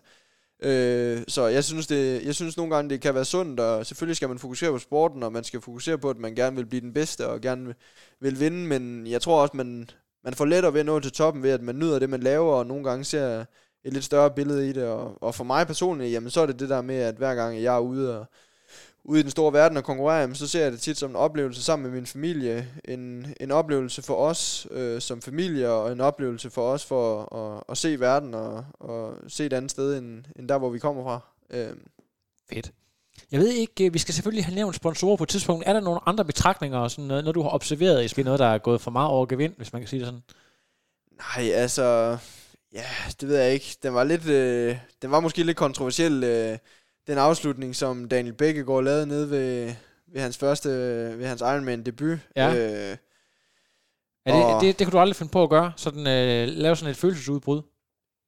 Jo, selvfølgelig skal man, man skal være utrolig glad for det, og det er heller ikke fordi, jeg tager noget fra Daniel overhovedet. Øh, og jeg synes i hvert fald, lige da jeg så det ved første øjekast, så, øh, så var jeg nok lidt, så var jeg ikke fan. Det var jeg ikke. Øh, men da jeg så bagefter kom med, med den... Øh, med den udmelding, som han gjorde, og forklaringen til, hvorfor at han har været igennem en masse ting og sådan noget, så, så, så forstår jeg det godt. Altså, jeg ved, hvor meget... Øh, ja, hvor meget man kan være på kanten, når man både har kørt en, bare har kørt en halv Ironman, så jeg kunne forestille mig, hvor meget man er på kanten, når man har kørt en hel Ironman, og følelserne i forvejen sidder ude på tøjet, og hvis man så tænker på de ting, han, han har været igennem, men, så, så giver det i hvert fald mere mening. Men jeg vil sige, lige ved første øjekast, der, der det, synes jeg godt, man kunne have gjort det på en lidt mere ydmyg måde. Men det er fordi, jeg, altså, jeg fornemmer også, at du, du simpelthen øh, du er nærmest allergisk over for arrogance. Altså det, alt, hvad der, altså det viser sig så, det Daniel gjorde, var ikke arrogance, men det lignede arrogance. Og det er, der, det, det, er det, du er sådan øh, er opponeret mod. Er det, ikke det? Er, det ikke, er det ikke sådan, jeg skal forstå det? Jo, lige præcis. Altså, havde det ved Daniel været ren arrogance, hvilket det viste sig ikke at være, det var udelukkende følelsebaseret øh, på en masse ting, han har været igennem, og det er bare fedt for ham, at, at tingene endelig lykkedes. Det, det kunne jeg godt bruge, og, og jeg tænker, at efter sådan en sæson, som jeg har haft, så, så kunne jeg bare mærke, for eksempel nede i Tyrkiet, at tingene, tingene begyndte at gå min vej, så hænger følelserne lidt ude på tøjet. Så, så det synes jeg bare er, er fint nok, øh, når det bare er sådan følelsesbaseret. Men, men havde det været ren arrogance, så vil jeg nok sige, at, at så, er jeg ikke, øh, så er jeg ikke just fan af det. Så kunne man godt have, have lavet en mere ydmyg øh, afslutning. Øh, så kan så. jeg huske, at du øh, på et tidspunkt øh, skrev noget med, der var en eller anden age-grupper, der øh, synes, han skulle løbe sammen med Sebastian Kinley, da der var tv på. Hvad tænker du om sådan noget? Er det, er det øh, age-grupper, der har misforstået deres rolle i sporten, og måske i verden i det hele taget? ja, Ja, det var, det var vist et opslag, jeg lavede, hvor, øh, hvor der var en age-grupper, der, der lige var et par omgange bagud, og så vælger han simpelthen, imens der er tv på, at løbe lige op i rammen på Kine, der, ja, sådan noget, det er lidt, lidt unødvendigt, og, og det, er jo, det er jo ikke fordi, at, at Kienle han skal være en ophøjet person, fordi at, ja, som menneske er han jo lige så meget værd som den age der, så det er ikke så meget den vinkel på det, det er bare mere det, at, at, at ham der, ja, age han har formentlig bare tænkt, at åh, det er fedt, jeg lige kan følge med Kienle, og der synes jeg måske bare, at han burde have valgt den anden side af, af vejen, øh, og så måske bare prøve at se, om man kunne følge med. Så der var ingen grund til at lægge sig helt op øh, i røven på ham, og jeg synes også nogle gange, han løb lidt tæt på, så lige så meget sådan skadesmæssigt, altså havde han kommet til at tage et, et skridt for langt frem og jogget Kienle i hælen, jamen der er så meget på spil for, for en mand som Kienle, og han lever af det der, så at man tør at tage en chance og løbe så tæt på ham, det synes jeg er unødvendigt, øh, når man er så langt bagud. Så vælg den anden side af vejen, og så prøv at se, om du kan følge med, hvis du absolut har lyst til at løbe med ham. Øh, Altså i forhold til Instagram er jo et fantastisk medie, også til mig for at have den her podcast, hvor jeg kan nå ud til en masse folk, og øh, det giver en, en hulens masse mulighed for at kommunikere med folk i hele verden, og det er jo på mange måder helt fantastisk. Øh, men, men det er også et sted, hvor folk de øh, er rigtig gode til at fejre deres egen øh, breakthrough sessions, og man skal se øh, den ene, øh, du ved, hvis, det, hvis øh, folk de har siddet 6 timer, øh, så skal det helst på Instagram. Altså den her tendens, folk har til at fejre dem selv, og hvor dygtige de er, er det også noget, der sådan øh, bevidst eller ubevidst øh, vender øh, så lidt negativt ind i dig, når du ser de her ting, fordi at du, du har den her tanke om, at, at øh, det på en eller anden måde er en lille smule forkert, eller forbundet med en eller anden form for synd, øh, når vi fejrer os selv? Nej, altså, ja, jeg synes, det er mega latterligt. Øh, men det er ikke sådan forbundet med synd, at jeg, at jeg tror, at vi bliver straffet, fordi at vi, vi fejrer os selv. Det er sgu sundt nok at fejre os selv, men, men der, hvor jeg synes, det kan blive et stort problem, det er, at der er måske nogle motionister derude, som, som prøver på at, at komme langt, og så begynder at følge nogen. Øh, og så begynder man at køre hinanden lidt op, øh, og det er måske særligt nede på det der motionistplan, hvor der er nogen, der så begynder de at løbe en time, og så ser der en, der løber halvanden time. Okay, så løber de to timer næste gang, ja. Øh, jeg tror, at hos nogle folk, øh, særligt de der motionister, som, som måske bare gerne vil nå niveauet videre, de bliver lidt, fri, lidt for meget fristet af alle de mennesker, som de følger derinde som netop lægger noget op hele tiden med, at nu har de cyklet så så langt, og bla bla bla. Øh, og så kan det måske på et eller andet tidspunkt blive en mental udfordring ved hele tiden at, altså, du ved, være den, som der så at sige har trænet mindst, når du har været ude og løbe to timer og kommer hjem og tænker, fuck, det var virkelig langt, og jeg er stolt af mig selv, og så åbner man Instagram, og alle samtlige af dem, der har lagt noget op, at de har været ude og løbe i dag, jamen, de har løbet mere end dig. Du ja. ved, så er det bare øh, mentalt øh, et mentalt gok i nøden for, for nogen, og særligt for sådan motionister, og der, der synes jeg måske, at det kan blive et stort problem, så jeg synes personligt, at det der med at dele, jeg deler sjældent mine, mine, øh, mine træningssessioner, øh, deler primært kun, hvis jeg er ude sammen med nogen, og det er bare for at vise, at jeg er glad for det hyggelige selskab. Øh, så det der med at skrive, hvor lang tid man har været ude, og bla bla bla, og dele hver evig eneste dag, nærmest flere gange om dagen, det, det brækker jeg mig over. Jeg synes, det er unødvendigt. Men i forhold til Strava, det er jo sådan måske lidt mere, hvad hedder det, bare tavse data, der bare får ja. lov til at stå, hvor man skal tage inspiration. Er det, ja. er det sådan mere det, du bruger? Ja, lige præcis. Altså der synes jeg lidt, at man på en eller anden måde, så at sige, i det du tilvælger appen, øh, der går du ind med den tilgang. Øh, og, og der er det nærmest bare, øh, netop bare rå data, og, og man kan lægge det op uden en kommentar, uden at skulle skrive noget. Og jeg skriver nogle gange bare øh, lidt sjovt på sønderjysk, eller hvad ved jeg, for bare tilknyttet et eller andet sjovt. Men, men der synes jeg mere, at, at det er ligesom en app, hvor det hører til. Så hvis man absolut har lyst til at øh, og, og hver evig eneste fucking dag skal skrive, man har været ude og cykle fire timer og løbe øh, 8 timer, eller hvad fanden ved jeg, så, så vælg den app i stedet for det der andet der, fordi at... Øh, og jeg synes også, at Strava, det er sådan mere en app, hvor man følger, følger folk, som man, man kender personligt øh, på et eller andet plan. Hvor jeg føler, at Instagram, jamen, det rækker så langt ud over, ja. at, øh, og det er netop derfor, at man, man kan komme til at følge nogen, som man reelt set ikke kender, men som så lægger noget op, hvor man måske kan få en lidt negativ tankegang, fordi man hele tiden bliver, så at sige, nedgjort indirekte, fordi man ikke træner mere end dem, som man følger. Jamen, jeg kan sagtens følge det. Jeg, så Strava, der følger man lig, ligesom en, en, hvad kan man sige, en, en indkredset gruppe af personer, som man ligesom kender og ved, okay, de træner det der, men det er egentlig bare for mere sådan at se dataen og sådan ja. noget i den stil. Det var meget sjovt. Øh, jeg tror, det var med Mathias Pedersen, der sagde på et tidspunkt, at øh, ja, altså, så var jeg ude at køre, øh, og jeg vidste ikke, I skulle lægge det på Instagram, men øh, på den anden side, jeg, jeg er ude at cykle hver dag, så ja. jeg kan snart ikke, ikke blive med at finde på flere sjove vinkler. Altså det der med, at man står i det der dilemma mellem, at man gerne som atlet på en eller anden måde vil synliggøre sin cykel på grund af sine sponsorer og alt det her. Ja. Men, øh, men altså, sådan, den kreative idébank løber jo op på et eller andet tidspunkt, ja. altså vi kan ikke blive ved med at forny det rigtigt. Nej, lige præcis. Og det er også derfor, jeg nogle gange, når jeg ser nogle af dem der, du ved, der er nogen, der lægger noget op hver eneste dag, og typisk så er det det samme, de lægger op du ved, så har de hver gang de er nede i svømmehallen, så har de det samme spejl, de står i, eller øh, den samme øh, colaautomat, de har med i baggrunden, når de tager en selfie, eller hvad fanden ved jeg. Altså, det er simpelthen det samme, og jeg synes, det er elendigt at kigge på, så hvis man Øh, nu, nu, siger, nu nævner du noget med sponsorer og sådan noget, jamen det kan man gøre på et enkelt opslag hver måned, så skal sponsorerne også nok blive glade for det. Så jeg føler, at dem, der gør det her, det, det er ikke sådan atleter på et, et sådan højere niveau. Det er meget de der motionister der, der, der tror, at sociale medier, det er bare deres liv. Og Mark, hvad er fed content for dig? Og hvad, hvad, altså, hvis du skulle lave noget, der var rigtig fed content, som du skulle lægge ud, som både dine venner og måske også dine sponsorer øh, ville blive glade for, altså hvad, hvad kunne være fedt, og hvad kunne inspirere dig? Jamen altså, sådan fed content, det er sådan særligt, når man har været ude at konkurrere. Altså, det kan jeg bedst lige at lægge op, personligt i hvert fald. Og så er der selvfølgelig nogle, nogle, øh, nogle episoder ind imellem, hvor man ligesom bliver nødt til at lægge noget op, hvis man for eksempel har fået noget nyt grej fra nogle sponsorer. Men, men altså, jeg kan forstå, at det sådan ikke, det handler om det der med at snakke før race og after race. Så du, ja. det er udpræget, altså du bryder dig faktisk ikke om, at folk de fører sig frem før. Det er sådan noget med, at vi, vi snakker efter race. Ja. Det er nok... Det er samme tanke om. Det er jo... Altså, øh, jeg følger jeg, dig fuldstændig. Jeg kan bedst lide at snakke øh, efter racet. Altså, jeg... Og særligt sådan med resultater og sådan noget, hvor der er nogen... Øh, nu nævner jeg ikke nogen navn, men der er nogen, der har en, mere, en større tendens til at at føre sig lidt frem inden stævner og, og mene, at de skal ud og vinde både det ene og det andet og det tredje og det fjerde, og måske endda øh, direkte citere nogle mennesker, som de skal ud og slå.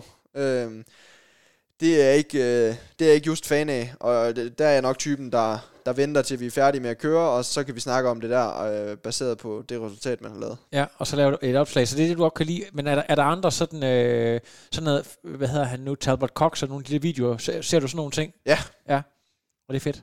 Ja, det er ret fedt. Ja. Øh, det er mega fedt, synes jeg, at, at få, øh, få noget insight-viden øh, på de, de professionelle, som, som lever langt væk herfra. Øh, det er fedt at få at vide, hvilke udfordringer de også er op imod, øh, fordi jeg synes nogle gange, at der kan være lidt mange udfordringer og, og, og modgange, så, så det er fedt at vide, så at sige, at, at, at selv de bedste i verden, de, de, de, mod, øh, de går også i modgang øh, nogle gange, og så ligesom få med, hvordan de, de kommer over det, og, og så også bare generelt se, hvordan de træner og så videre, øh, hvordan de lever deres, deres dagligdag uden for træningen. Øh, og, og der i, i relation til det, der synes jeg, det er mega fedt, øh, at kunne være øh, så nært øh, nu her med eliten i Aarhus 1900, prøve at komme lidt tættere på, på nogle af de, af de store kanoner, så at sige, øh, som, øh, som særligt dem, jeg nævnte tidligere, Christian Hinkær, Morten Brammer, og i særdeleshed øh, Christian Høgenhav, som, som virkelig har slået igennem internationalt, for ligesom at, at prøve at, og ligesom spare lidt med dem, og prøve at finde ud af, hvordan, øh, hvordan tingene har fungeret rigtig godt for dem, og, og måske afprøve nogle af de ting, som har fungeret godt for dem, for, for at se, om, om det også fungerer for mig. Noget, du aldrig har trænet med SDU, dengang du var i, øh, i Odense?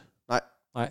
Så det er... Jeg, jeg træner heller ikke rigtig mod så, så, så det, er, det er helt nyt for dig at være så tæt på et elitehold? Ja, det er, det er helt nyt for mig. Øh, Generelt er det, er det meget nyt for mig at træne sammen med andre. Jeg har mere eller mindre kun trænet sammen med, med Aarhus 1900 der siden, øh, siden januar i år. Øh, så, så det kan jeg bare mærke, at det har givet mega meget. Så, så at komme med på, med på eliteholdet her i Aarhus, det er jeg virkelig taknemmelig for, og jeg ser virkelig frem til de muligheder, som det giver mig. Og øh, i og med, at du er i gang allerede med takketale, så skal du også lige nævne øh, sponsorrækken, øh, hvem du arbejder sammen med. Vi har jo allerede været inde på M2 Sports Lab. Ja, M2 Sports Lab, dem er jeg utroligt taknemmelig for. De gør så meget for mig, og vi har et utroligt godt samarbejde.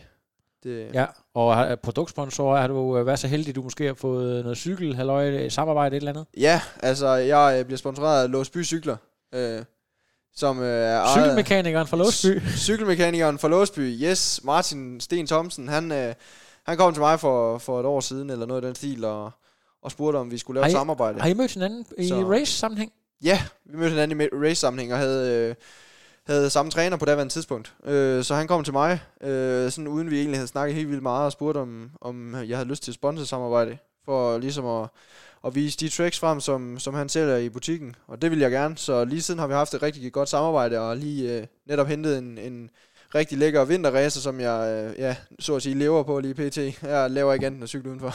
Jamen øh, det her med at, lad os lige få den med, øh, vi kan godt lige snakke lidt videre her, øh, og køre, det er jo øh, Cameron Worth, der er jo den helt store held der, han øh, tror jo på, at det kan betale sig at cykle rundt på en almindelig racer 90% af tiden. Altså, øh, er, du, er du enig altså? Giver det noget? Øh, det ved jeg ikke endnu, øh, men jeg synes i hvert fald, det er dejligt at kunne komme udenfor, øh, da jeg har været meget øh, bundet til home traineren her, øh, egentlig også hen over sommeren, fordi jeg var bare blevet helt vild med det, så jeg ved ikke lige, hvor det kom fra, men nu er jeg åbenbart blevet træt af det, så nu vil jeg gerne udenfor lidt. Øh, men i forhold til det der med, om, om, man, om det er godt at være bundet til en racer 90% af tiden, og så kun køre, køre stævner på sin tricykel, der er nok lidt modsat, at, at det kræver sgu en del, øh, en del tilvænding, for at man, man sidder godt på sin tricykel, og, og kan, kan levere de værdige pedalerne i den position, man nogle gange har valgt. Så, så der er ikke nogen tvivl om, så snart foråret kommer, og min tricykel kan komme udenfor i, i nogenlunde luksuriøse forhold, så, så tager jeg den ud, så jeg kan blive så vant til den som overhovedet muligt. Cykelmekanikeren for Låsby, han annoncerede jo, at han stopper karrieren. Tror du, at det, det var mere end, end den her vinter, og så er han tilbage igen til foråret? Fordi det har jeg jo hørt andre, der tror. Nej, det holder. Det holder? Det holder. Jeg snakkede med ham i forbindelse med øh, afhentning af min vintercykel, og, og han virker til at nyde det. Øh, både med, med børn og, og kone derhjemme. Øh, det, han synes, at det var virkelig en god beslutning, han har taget. Så, så jeg, tror, jeg tror, han nyder lidt, at han kan træne det, han gerne vil, og, og han er blevet lidt, øh, lidt fanget af noget, af noget Swift Race. Øh, ja, han gør jo så, at han vandt her i går, eller vandt i hvert fald en af, man kan jo, øh, det der Swift, der kan man øh, jo køre forskellige kategorier. Jeg tror, han vandt ja. en af dem, han lavede op, så han, han, han gør det godt, men vi kan jo lave en pulje her på podcasten, så øh, I kan lige, øh, under den her podcast, så kan I lige skrive, hvorvidt I tror, Øh, A, hvis I tror, at øh, cykelmekanikeren fra Låsby vender tilbage, og B, hvis I tror, at han forbliver pensioneret lidt endnu. Så øh, den, øh, den går ud til alle sammen. Er der, er der andre, har du, øh, hvad, det, hvad med tøj og energi og sådan nogle ting? Øh, jeg har ikke primært nogen, øh, nogen sponsor på, på tøj og energi, øh, så det er egentlig primært kun på cyklingen. Og så har jeg en masse lokale sponsorer nede fra Sønderborg, som, som meget stod bag ved mig mig ved min tid i, i motorsporten, som jeg er utrolig taknemmelig for. Og de er simpelthen øh, fortsat? De har simpelthen fortsat, og det er jeg virkelig taknemmelig for. Skal de have et, øh, øh, skal det navn på os? Ja, altså der er, der er en del, øh, der er både Sjøholm MC, og der er EME Hydraulik, og JVJ Maskinteknik, og så er der Sydelektro og Hornes Auto, og Bror øh, Bilsyn, øh, og... Øh, så er der Gråsten Murforretning, og der er Leander Foto, og der er Sunderved Beslagsmed. Øhm, så er, det, er det simpelthen benarbejde, du har været ude og banke på døre? Eller ja, hvad har du? præcis. Det, det har jeg nok gjort lige siden jeg var, jeg var nogen knægt, der sparkede min far mig ud, for, ud af døren og sagde, nu må du ud og finde dig nogle sponsorer. Øh, så det, det hjalp han mig også meget med, så det har lagt ret naturligt til mig at komme ud og snakke med dem. Og kan så du prøve lige at fortælle andre age-grupper, der øh, måske står og mangler lidt, fordi at det er en hammerdyr sport, og medmindre man har lige så rige forældre, som jeg plejede at have, øh, før minkfarmen gik øh, rabundus, så, øh, altså, så det er altså virkelig, virkelig øh, svært at finansiere. Øh, hvordan, hvordan øh, griber du det an? Er det simpelthen bare med at skrive øh, ambitioner ned, eller gå op, og kan jeg snakke med direktøren? Goddag, jeg hedder Mark. Sådan ja, sådan. altså dengang jeg var mindre, der var jeg nok mere til den... Øh til den fremgangsmåde, at man, at man ligesom bare skrev øh, en brochure, og der i skrev lidt om sig selv, og nogle ambitioner og mål, og så gik man ud og afleverede den, og så tog man hjem igen, så ventede man på, at de skrev, men, men jeg har fundet ud af, at det, det, altså, det er meget bedre bare at gå op og lade være med at have noget, nødvendigvis have noget materiale med, og bare gå op og sige, øh, enten planlægge et besøg, eller simpelthen bare gå op og sige, om man kan, om man kan tale med overhovedet, og så ligesom præsentere sig selv og bare tale fra hjertet af. Øh, det fungerer sgu nogle gange bedre, synes jeg, i stedet for, at det hele skal være så opstillet. Øhm, og så noget af det, der hjælper, jamen, det er, at man på en eller anden måde også skal, skal, skal vise, hvad man kan tilbyde dem øh, til gengæld, så det ikke... Øh, Og hvad, hvad kunne det for eksempel være? Jamen, det kunne jo for eksempel være, så er det jo for eksempel logo på tøj, eller reklame på sociale medier og så videre, og så, jamen, øh, så arbejder jeg lidt på at, at lave nogle arrangementer og sådan noget. Jeg lavede øh, et arrangement sidste år nede ved, ved Alsundmand i Sønderborg, hvor jeg inviterede, øh, inviterede alle de lokale sponsorer til en grillpølse og sådan noget. Øh, så det er bare om at, ligesom at, at give en hyggelig stemning og prøve på at se, om man kan give et eller andet øh, til dem igen, så det ikke, øh, så det ikke bliver sådan envejs, øh, envejs givning, øh, så, så det ligesom er, er et samarbejde, og, og ikke nødvendigvis bare øh, en gavebrud. Er der en ting, du øh, mangler i? Nu har du jo cykler det hele, hvis nu at der er nogen, der sidder og hører med. Et eller andet, du godt kunne være interesseret i, og øh, for eksempel noget energi, eller noget tøj, eller et eller andet, som, øh, som øh, du skal på jagt efter den her sæson, hvis vi skal lave en lille efterlysning? en lille efterlysning? Øh, jamen, jeg er utrolig glad for de produkter, jeg kører lige nu, og, og jeg kører noget high five, øh, high five energi, og, og, og har øh, tøj har jeg lidt forskelligt af, men altså skal jeg efterlyse noget, så, så kunne det da være fedt at, at få en, en tøjsponsor, noget, måske noget fusion eller noget. Jeg, jeg har en del fusiontøj, som, som jeg er utrolig glad for. Deres kvalitet er bare øh, i top, og, og det er mega fedt. Øh, så, men ellers så, så er jeg ikke sådan typen, der vil række ud efter noget. Hvis, hvis folk synes, at jeg, jeg er værd at satse på, så er de selvfølgelig velkommen til at kontakte mig, men og er det, det er mest Instagram, eller er du også på øh, Face? Yes, jamen altså, jeg er selvfølgelig rigtig meget på Instagram, men, men ellers også øh, Facebook, der har jeg selvfølgelig min personlige profil, og så har jeg også øh, en Facebook-side, øh, Mark Stykkel Triatlet hedder den. Ja, øhm, og det, det er forfærdeligt, det der Stykkel, det er jo meget, meget svært at stave til, så kan vi lige prøve at gennemgå den. S-T-Ø-C... H-K-E-L. Ja. Øh, lader som om, at øh, C og H ikke er der, så S-T-Ø-K-E-L. Folk bliver forvirret af CH, Øh, så jeg har også oplevet, at nogle gange, så bliver der på det, smidt et R ind midt i det hele. Så bliver det til strykkel og stokyl, og jamen, der er mange udgaver af det der. Så ja, et kært det, barn har mange navne. Det har du uh, måttet kæmpe med hele dit liv. Ja, det har jeg måttet kæmpe med igennem hele min uh, motocross-karriere. ja. så jeg har bare med det samme, folk siger Mark, så lukker jeg ørerne, og så går jeg op på podiet, og så lader jeg være med at rette på folk. Folk spørger nogle gange, om, om de, det er rigtigt, så siger jeg bare ja, ja.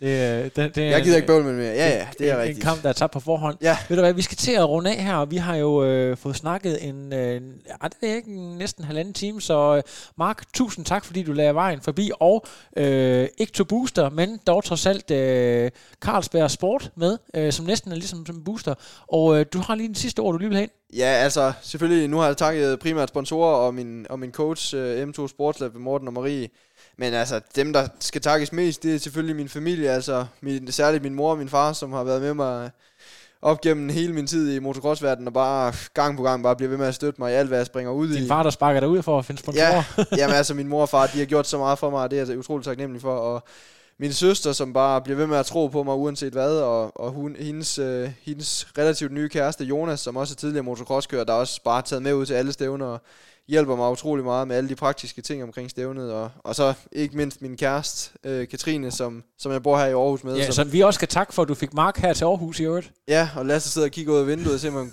hun kan, han kan få øje på hende et eller andet sted. Jeg tror, hun er på arbejde på Jensens Bøfhus lige nu. Øh, men, men i hvert fald også stort tak til hende, som, som hver dag skal, skal leve med, med at, der, at sporten fylder så meget. Det er utrolig, det er utroligt taknemmelig for, at hun... Vaskemaskinen, der bare kører. Ja, det er jo en af de ting, der er det store omtale emne hjemme hos os. Uh, vi venter glædeligt på en vandregning, eller glædeligt så at sige. Ja. vi begynder at spare op til en vandregning, det kommer på et tidspunkt. Ja. så, jo, men øh, i hvert fald særligt tak til min familie, som, som er dem, der gør mest for mig, og betyder mest for mig, det er klart. Det er kanon. Øh, ved du hvad, her fra podcasten, så øh, glæder vi os til at se, at der fyrer den max af i 2020, og ikke flere uheld, ikke, mere, øh, ikke flere jernrystelser osv., så, videre, så øh, vi håber, at øh, I nød derude, og jeg kan fortælle, at Trioraklet har legnet en masse mega fede interviews op, blandt andet Dave Scott, der kommer på podcasten her i øh, slutningen af november, så det bliver, det bliver mega fedt, så øh, tak Mark, og til alle jer derude. Stay tuned. Tak fordi jeg måtte komme. No, I am done. Another. But no, it's, I'm done. I have no power.